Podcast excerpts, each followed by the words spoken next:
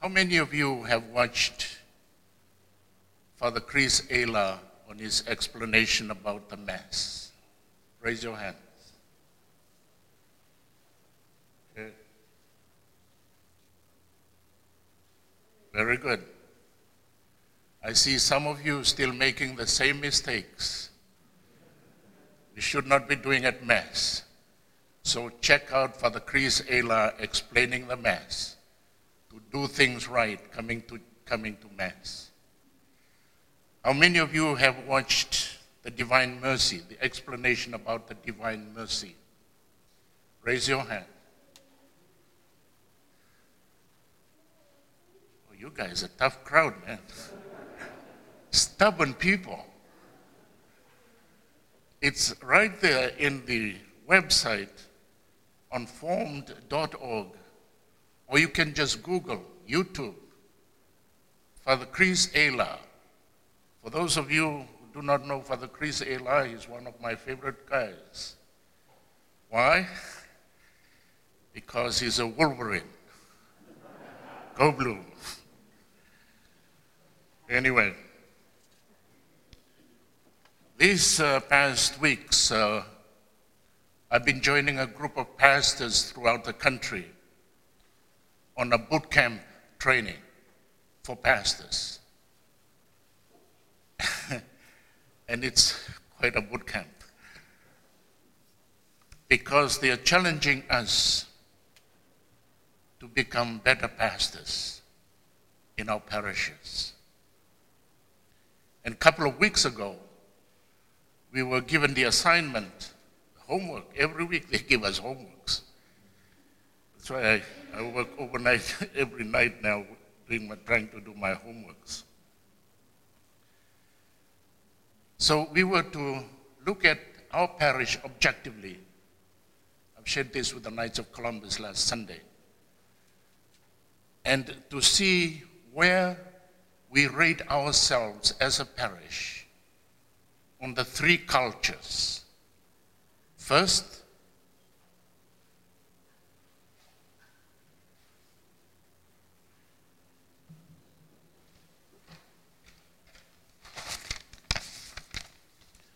it's on the culture of active discipleship. Secondly, on the culture of healthy teamwork. And thirdly, on the culture of prayer. So we were asked to rate which is our best and which one is our weakest.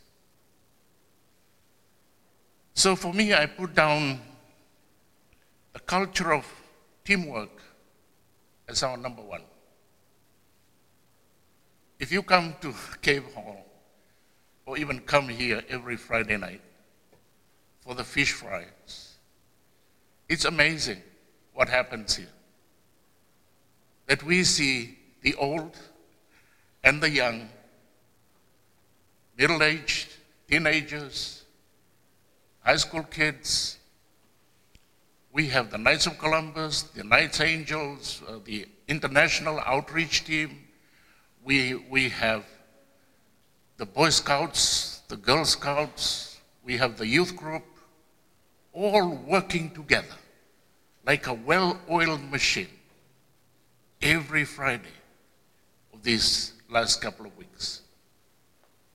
This past week, we served over 593 fish fries and almost 250 takeouts. Imagine that. How can this happen? This is good teamwork. This is amazing. If a small parish like ours can do this, we should congratulate ourselves. So let us give a round of applause for all those who are involved this. Thank you. Thank you. Truly amazing. I rated the culture of active discipleship as our number two. Because before the pandemic, we were running Alpha like crazy. we were doing divine renovation. We're recruiting a lot of new people to become involved in the parish. Our parish staff were trying to connect with all our families, especially the little children, to stay connected with them during this pandemic, to continue with our religious education programs with First Communion, First Reconciliation, Confirmation, and all our various projects. We're able to do the RCIA, and it's just amazing that people are doing all kinds of works of discipleship. The money counters every Monday, faithful to, to this. And new lectors, we see new lectors all the time uh, joining us. So this is again amazing work that we can, as a small parish, achieve great things when we are actively working towards discipleship. And one of the virtues of being a disciple is generosity. Our parish is rated as one of the top 10 parishes in being generous. Our witness to hope, our diocesan services appeal, we've never failed one year. We've always reached our goal. This past week, we, we had the Fiji collection. We collected over $7,000. And before that, I asked for cash donations only. We collected 5,000. This is amazing. This is active discipleship. And you are all part of this. So let us give a round of applause for each of those who are involved in this. You account.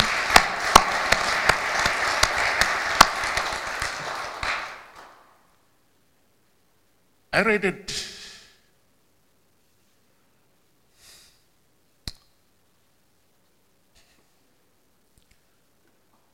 a culture of prayer is number three. I believe it's our weakest, weakest link. I don't think we pray enough together. We may pray as individuals, but we do not pray together often.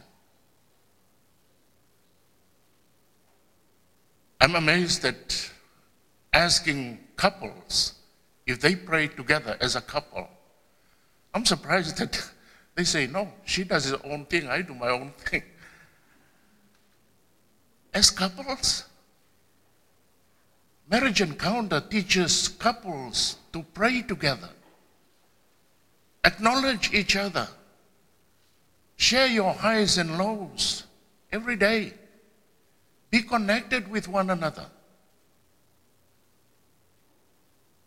And at the boot camp, we were asked, whose problem is that?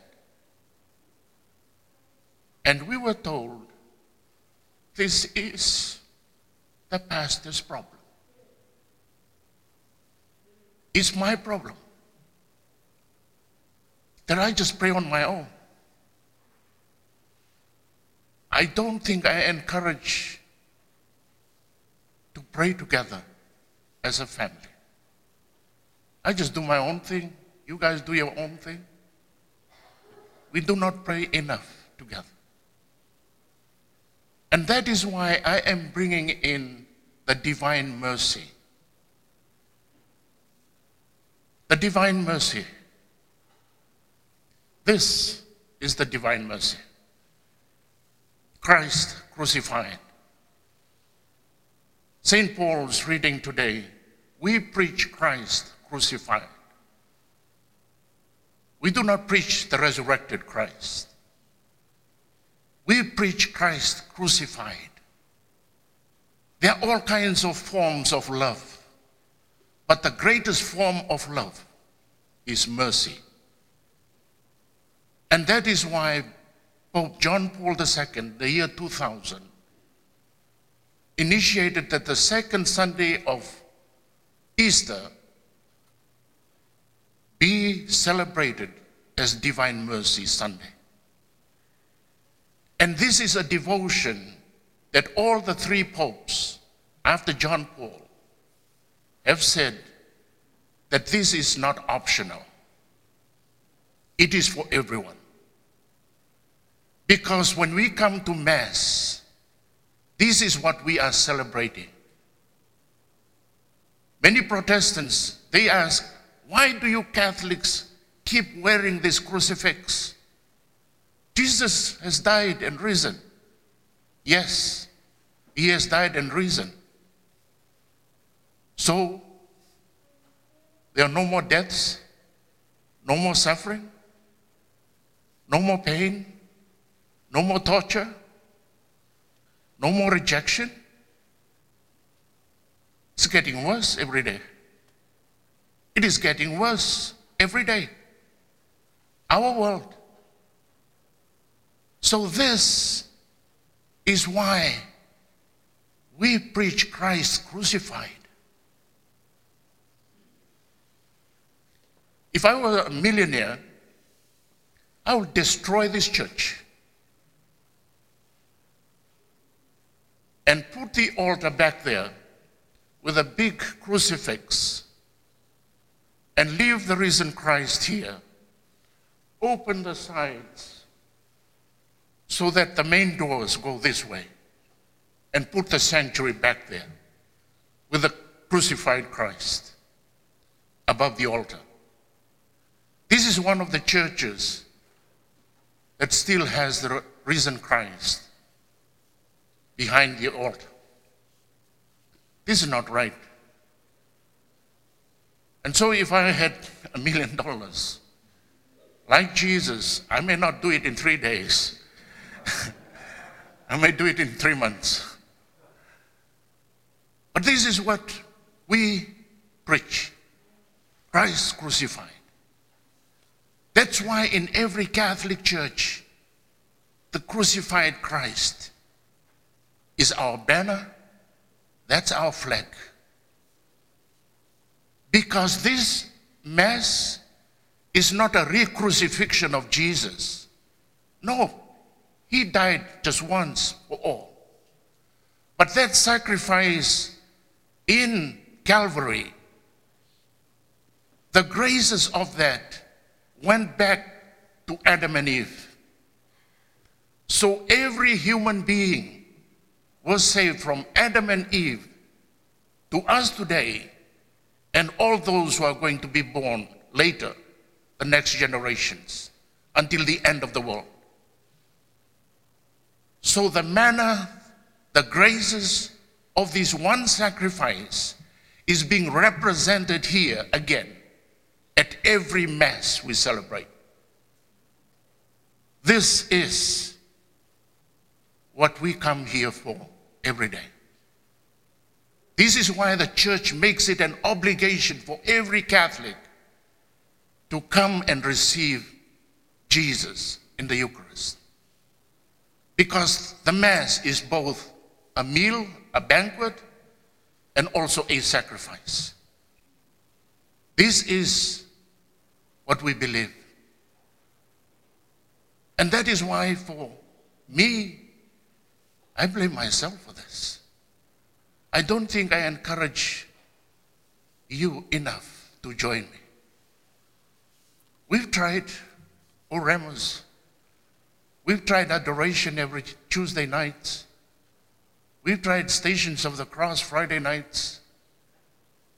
And it's sad it's sad to see that we're too busy. We're too busy to pray together. We're too busy to come and praise God together as a family. And so today we ask, what is Jesus doing on the cross?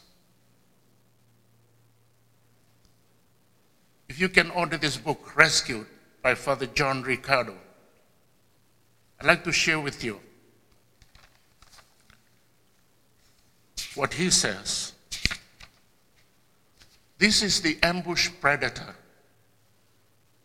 Here, from the Garden of Gethsemane, Jesus is camouflaged, as it were, with his divinity, and only his humanity is highlighted, beginning from the Garden of Gethsemane, when he started sweating blood. And Father says, I discovered that this term, ambush predator, is a term used for various creatures that lie motionless and still, camouflaged in their environments for one purpose to attract the prey. And when the prey gets close, they pounce. Jesus here is stripped naked, scourged, until he's teetering on the brink of death, and then crowned with thorns. Finally, he's nailed to a cross. Why? To attract the prey. Jesus on the cross is the ambush predator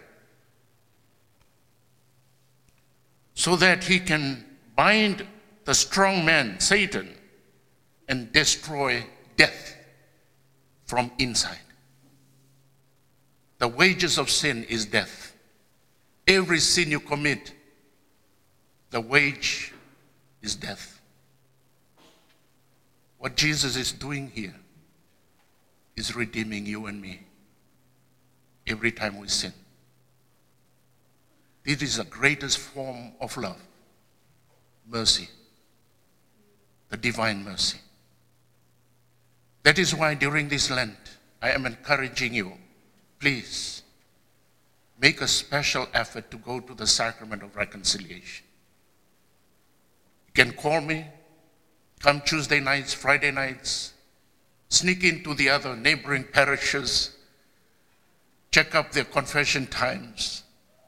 I want every one of us to experience God's mercy in the sacrament of reconciliation so that on Easter Sunday and Divine Mercy Sunday, we can all come, march in like the bride to meet our groom, Jesus Christ, and be consumed in that relationship. This is what Jesus offers us at every Mass. So today, let us pray for our church. Let us pray for one another. Let us pray that we may deepen our prayer life, not only as individuals, but together as couples, as families, and much more as a parish. I invite you to take one of those pamphlets of Divine Mercy. Learn to pray that Divine Mercy chaplet as a family at home, as a couple, because this devotion is not optional. It is for every Catholic, as professed by the three popes since Pope John Paul II. It's not optional. And St. Faustina has been chosen to be the instrument to bring this about. Because this will be the devotion that will prepare the world for the final coming of Jesus. This devotion is the one that will prepare us, the whole world, for Jesus' final coming. Let us pray today that we may deepen our faith and our trust in God.